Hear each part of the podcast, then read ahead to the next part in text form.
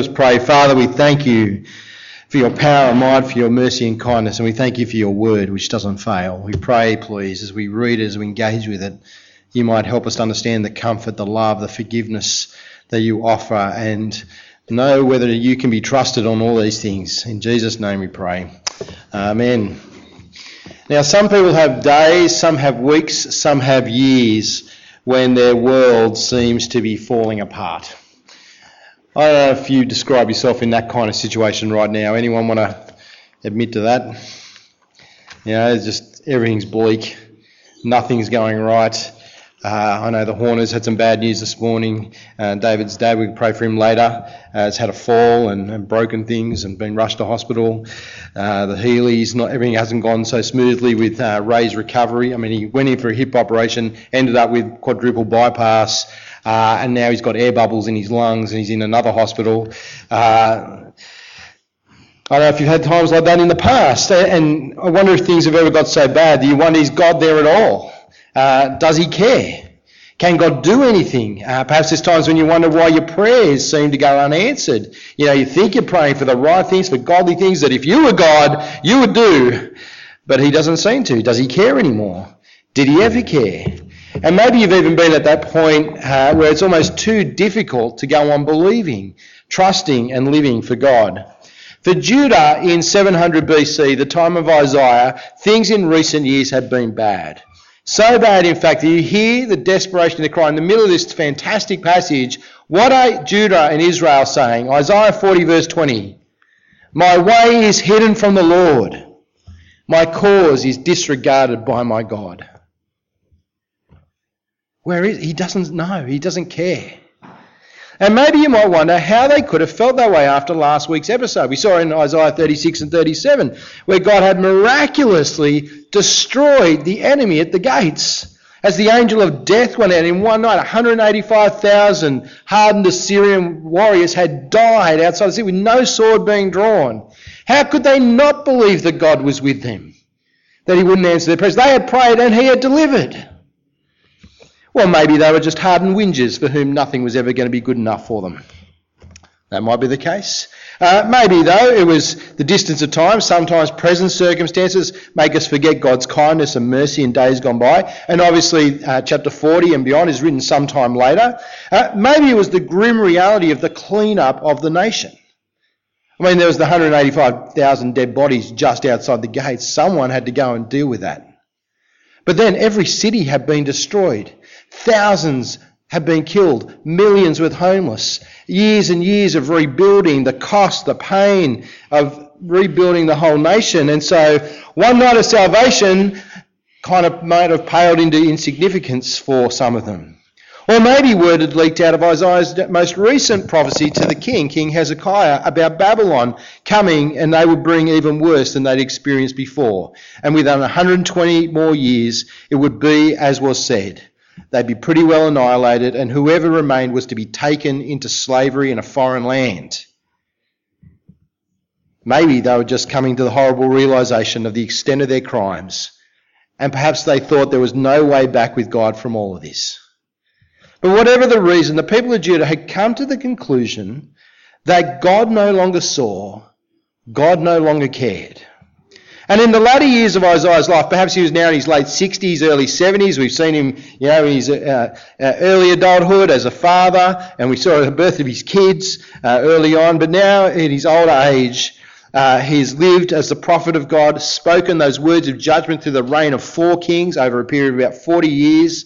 And all of a sudden, along comes chapter 40. Uh, it's the start of a completely new message about how that's all going to change and takes to the end of the book to, to tell the story. But chapter 40 is the turning point. And verse 1 comes like a, a thunderbolt of hope into these dark days that they're facing. Comfort, comfort my people, says your God.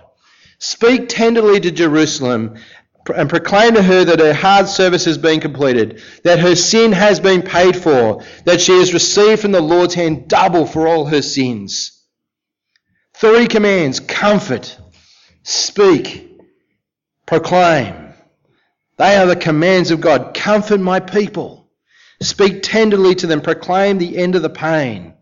Now, it's not really clear who's supposed to be doing the speaking, who's meant to be doing the comforting and the speaking and the proclaiming. In one sense, it's Isaiah who's doing it right now. But as the passage goes on, it's clear it's talking about someone else as well, a mysterious voice calling out those words, perhaps a voice from the distant future. But either way, the message is to be claimed, a message is to be announced, words of great comfort and it's not going to be cheap comfort and empty words, but a rich and powerful message grounded in the heart of God. Now, it's hopeless when people give words of cheap comfort when they say, you know, uh, what they say really doesn't deliver in terms of true reassurance. You know, as terrible things have happened, they go, there, there, it'll be okay. It really will. You know, you've just uh, been robbed. The burglars have come in. They have taken everything. They've stripped it. They've even raided the fridge and taken all the good stuff out of there. And they say, there, there. The Brussels sprouts are left there, so you've got something to eat. Yeah, kind of, that's, we've got a word for that. Cold comfort. And, oh, I don't want to eat Brussels sprouts. The message that's proclaimed is not like that. It's comfort that matches the situation perfectly, and it's real comfort uh, because the message is an announcement of three things, three realities, three truths. And I reckon if you get these three things locked away in your mind, you'll, you'll understand just how great the comfort is that God is offering. Announcement number one God has not forgotten his people, God remembers them. Verse 1 Comfort, comfort my people, says your God. God's people belong to him, they're his.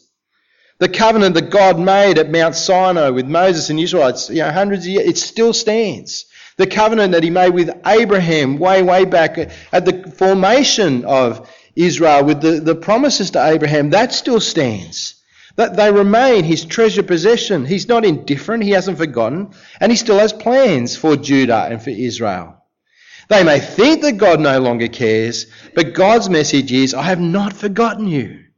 And so, like the prodigal son in the faraway country, they're reminded they still have a father who loves them and they have a home to go to. God remembers.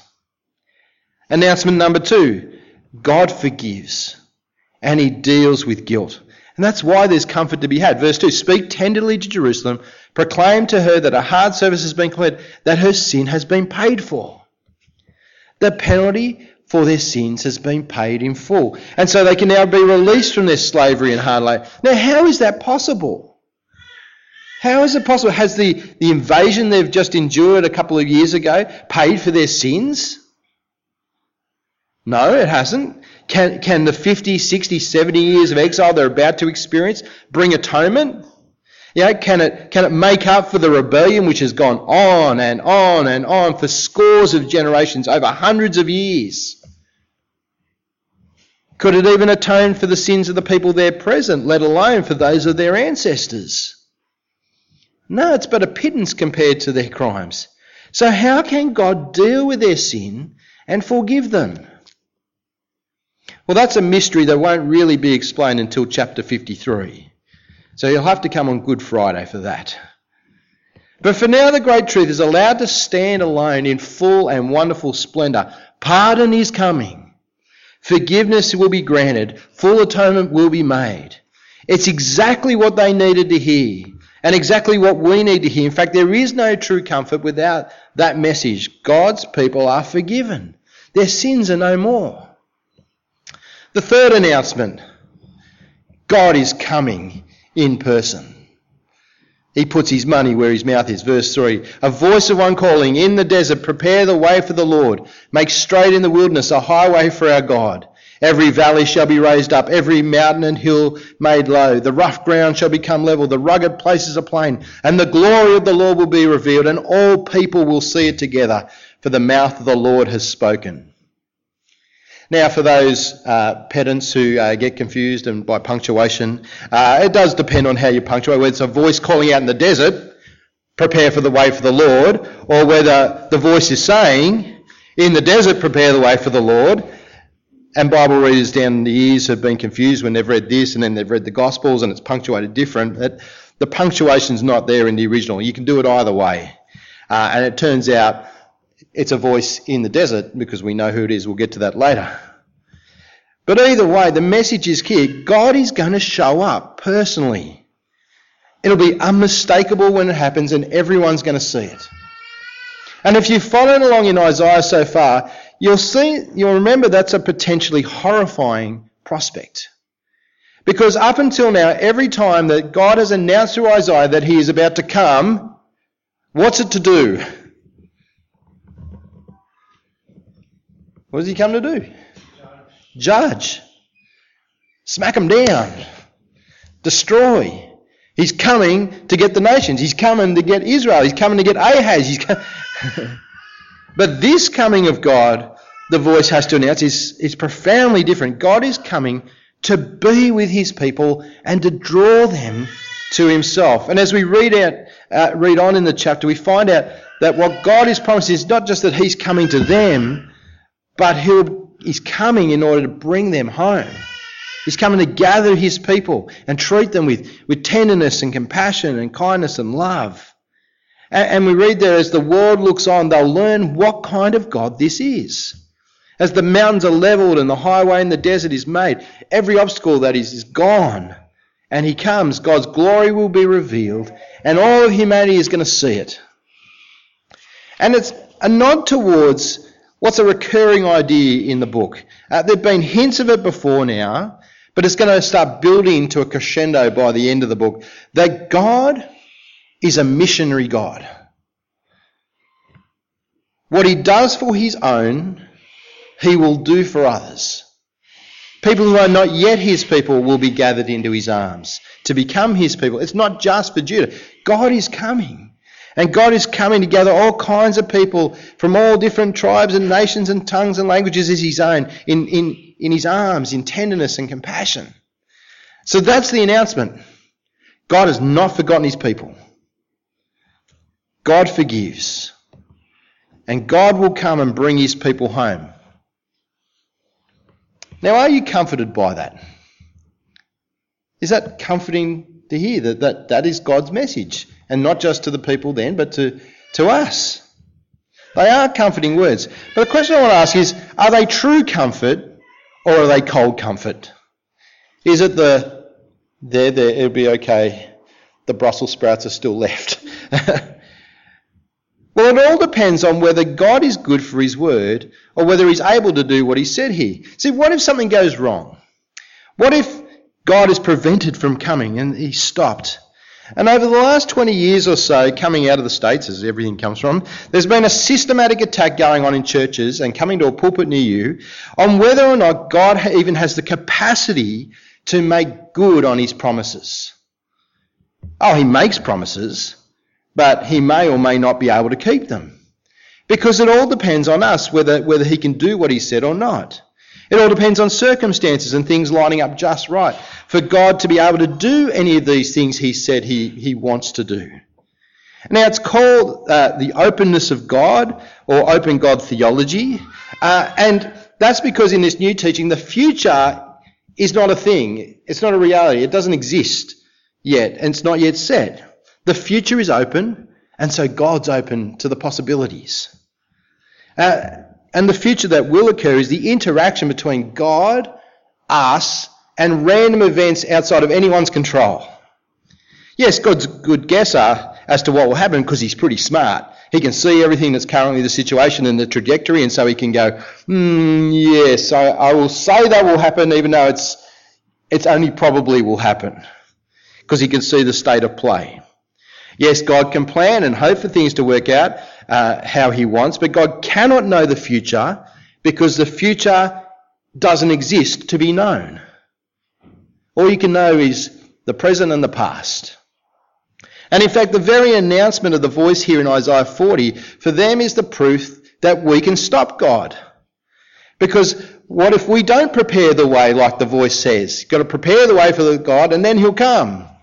Uh, he's, you know, what if no one does prepare? That'll mean he can't come. If the way isn't clear, then stop, we can stop him. In fact, in the other reading in Mark, coincidentally, because we're just ploughing on through Mark, I mean, isn't that what happens? Jesus is there, and they're they're saying, well, he's from Nazareth. He's one of the. You know, what good comes from there? He's, he's that Joseph's son, and you know, he he he wasn't able to heal the sick people because of their lack of faith. And so they stopped God. And so, for example, some of the examples they use, uh, the suggestion is that Mary, you know, Jesus' mum, uh, could have said, when the angel said, Hey, you're about to have a baby and you'll name him Emmanuel, God with us, she could have gone, No, don't think so, don't like that idea. Kind of like a Tanya, she does that kind of thing. No, not like that. I don't think so. you know, not interested in babies, or at least not right now, not even married yet, you know. and God would have gone, oh, I've got to find another virgin in the line of David. Um, but what if they all said no? Well, then, then God couldn't come. And I'm, I'm dead serious. This is what they're saying. Um, there'd be no Jesus on earth. And by that same logic, Judas might have decided, I don't want to betray my master. I kind of like him. He's a good guy.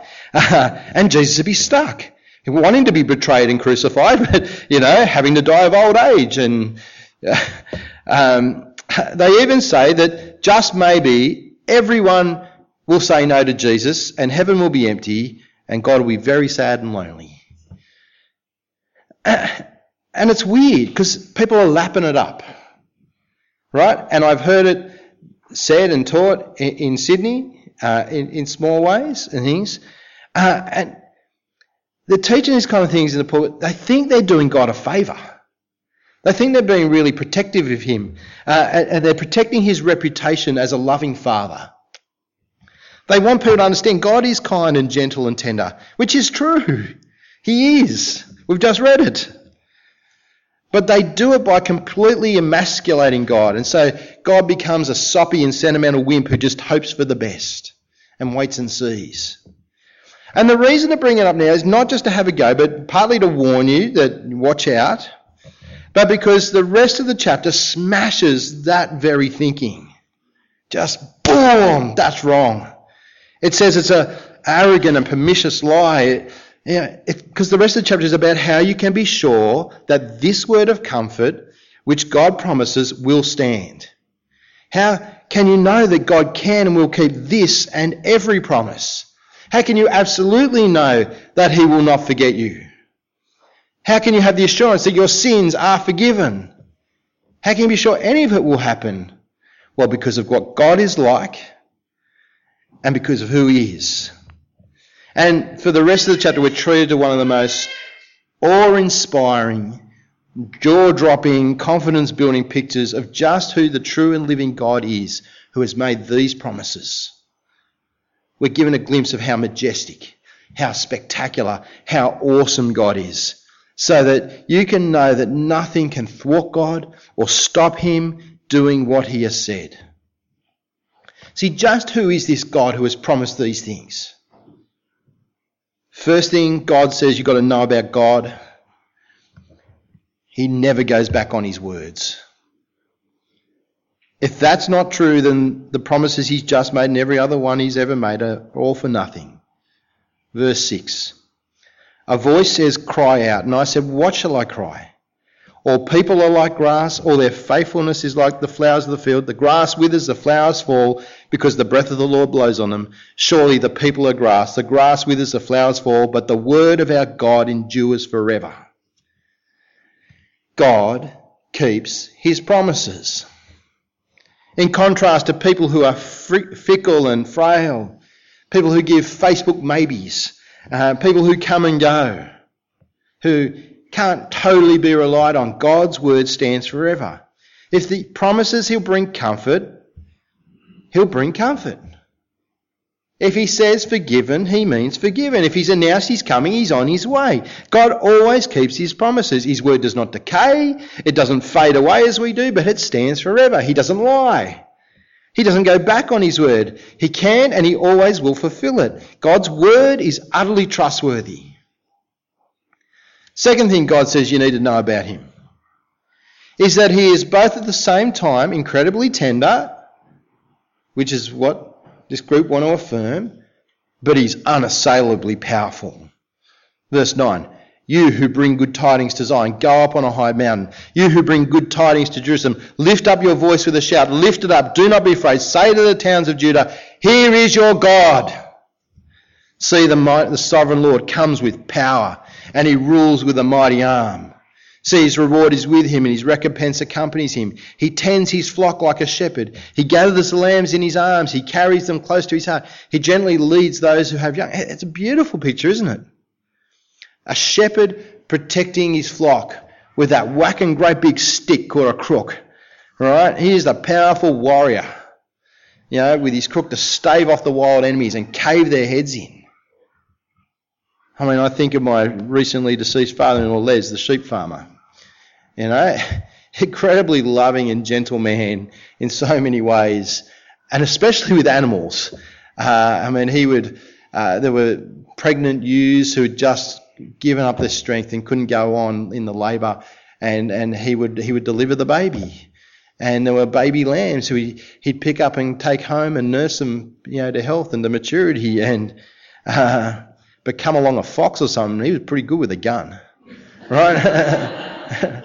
All right, you cross the border and you know, stranger on the land. Fierce protection from those who would destroy, tender compassion for those he loves. And, that's who God is. And he's more than that. And, and there's this incredible list of questions asking who, who can match God? Who is like him? Verse 12 who, who has measured the waters in the hollow of his hand, or with the breadth of his hand marked off the heavens? Who has held the dust of the earth in a basket and weighed the mountains on the scales or the hills in a balance? Who can fathom the Spirit of the Lord or instruct the Lord as his counselor? Whom did the Lord consult to enlighten him? And, and who taught God the right way? Who was it that taught him knowledge or showed him the path of understanding? A master craftsman who, who effortlessly just forms the universe like a skilled, you know, artist on his workbench. Infinitely wise. Who is like him? And the answer to all those questions is none but God. Who can match him? He's greater than all the nations of the world, verse 15. Surely the nations are like a drop in the bucket. They're regarded as dust on the scales. He weighs the islands as though they were fine dust. Lebanon is not sufficient for altar fires, nor its animals enough for burnt offerings. Before him, all the nations are as nothing. They are regarded by him as worthless and less than nothing. You think ISIS is powerful? You think they're scary? Uh, you know, with their mind manipulation, their ability to cause young men and women to both kill and die in the name of Allah? You think the US and China are strong with their multi trillion dollar economies and their nuclear arsenals? You ain't seen nothing. And the, the, people of Judah should know that already. You know, they have seen very recently 185,000 strong army die with no sword in one night. See, why fear the Babylonians who are coming too? No human power can match God. No human nation can defeat him. And no supernatural power either. The so-called gods of this world are nothing to him. The idols that people make, the fake gods that they, they're just, they're pathetic. Look, verse 18. With whom will you compare God?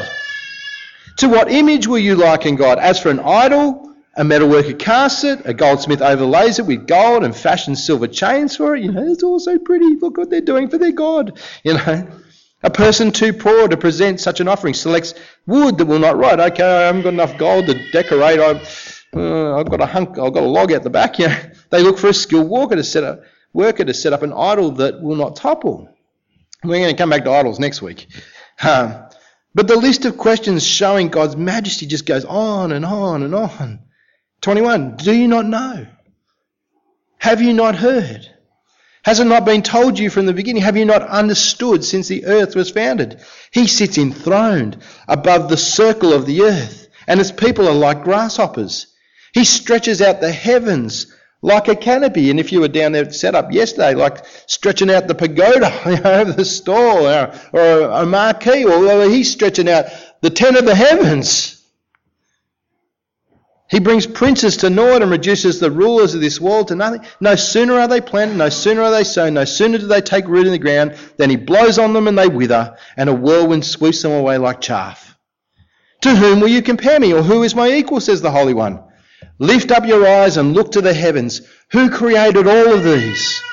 He who brings out the starry host one by one and calls forth each one of them by name. because of his great power and mighty strength, not one of them is missing. There wasn't meant to be a third pointer that's not there. The Southern Cross is meant to have five, you know, in it, kind of thing. You know, it'd be pretty handy if Orion was more like a person, and then you could kind of get it. It's not like just a saucepan, but you know, but God wanted it the way He wanted it. Nothing's missing. Why do you complain, Jacob? Why do you say, Israel, my way is hidden from the Lord? My cause is disregarded by my God. Do you not know? Have you not heard? The Lord is the everlasting God, the creator of the ends of the earth. He will not grow tired or weary, and his understanding no one can fathom. And finally, who is God? He's the one who can and who will give you the strength you need to keep going and to keep trusting, to keep knowing Him even in the darkest moments. And that's how the chapter ends, verse 29. He gives strength to the weary and increases the power of the weak. Even youths grow tired and weary, and young men stumble and fall. But those who hope in the Lord will renew their strength. They will soar on wings like eagles. They will run and not grow weary. They will walk and not be faint. This is God. Awesome in majesty. The creator of all, infinitely wise, totally sorry, worthy of more worship than we could ever give him. Incomparable, enthroned in glory. And he cares for you. And he cares for you. And he cares for you. And even you, yeah.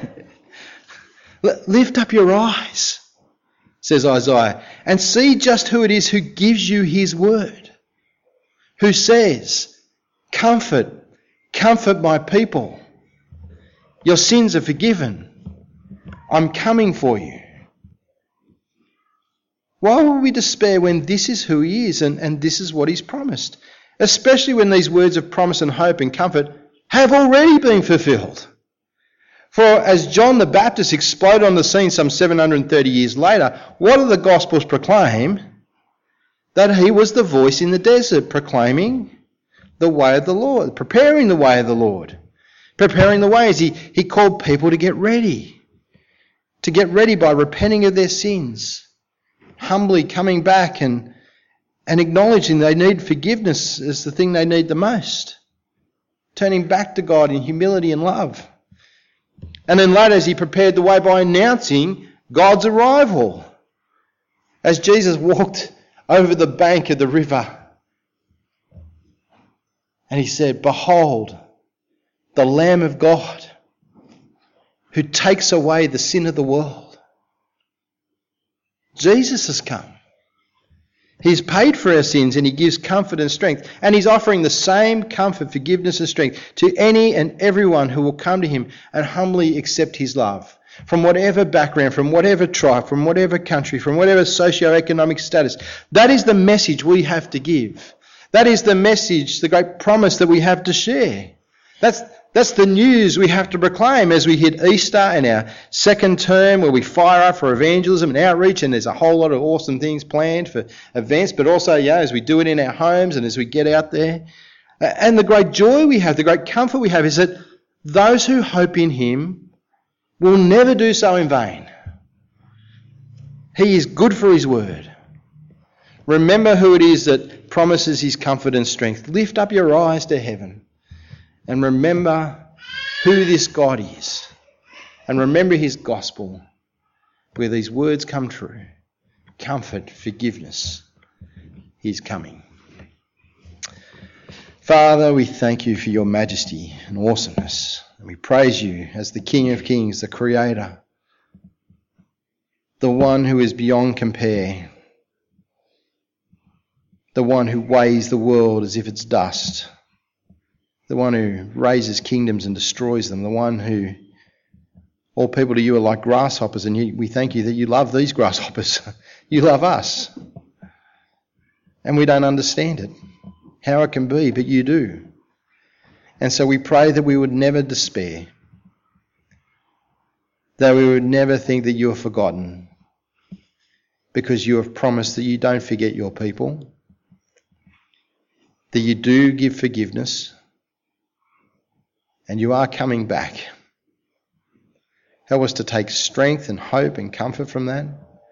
And help us to go boldly into this world as we share the gospel with as many as we can and call them to come to Jesus, the one who has loved them and died for them and paid for their sins, who is alive and is the King of Kings.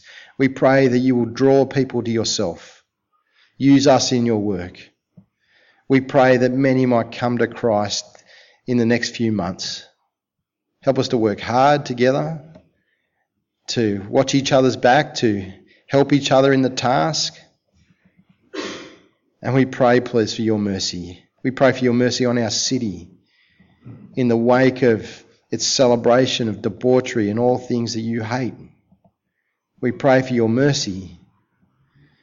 We pray that you'll bring this land to its knees and in humility come to you for forgiveness. Father, we pray these things in Jesus' name for his glory. Amen.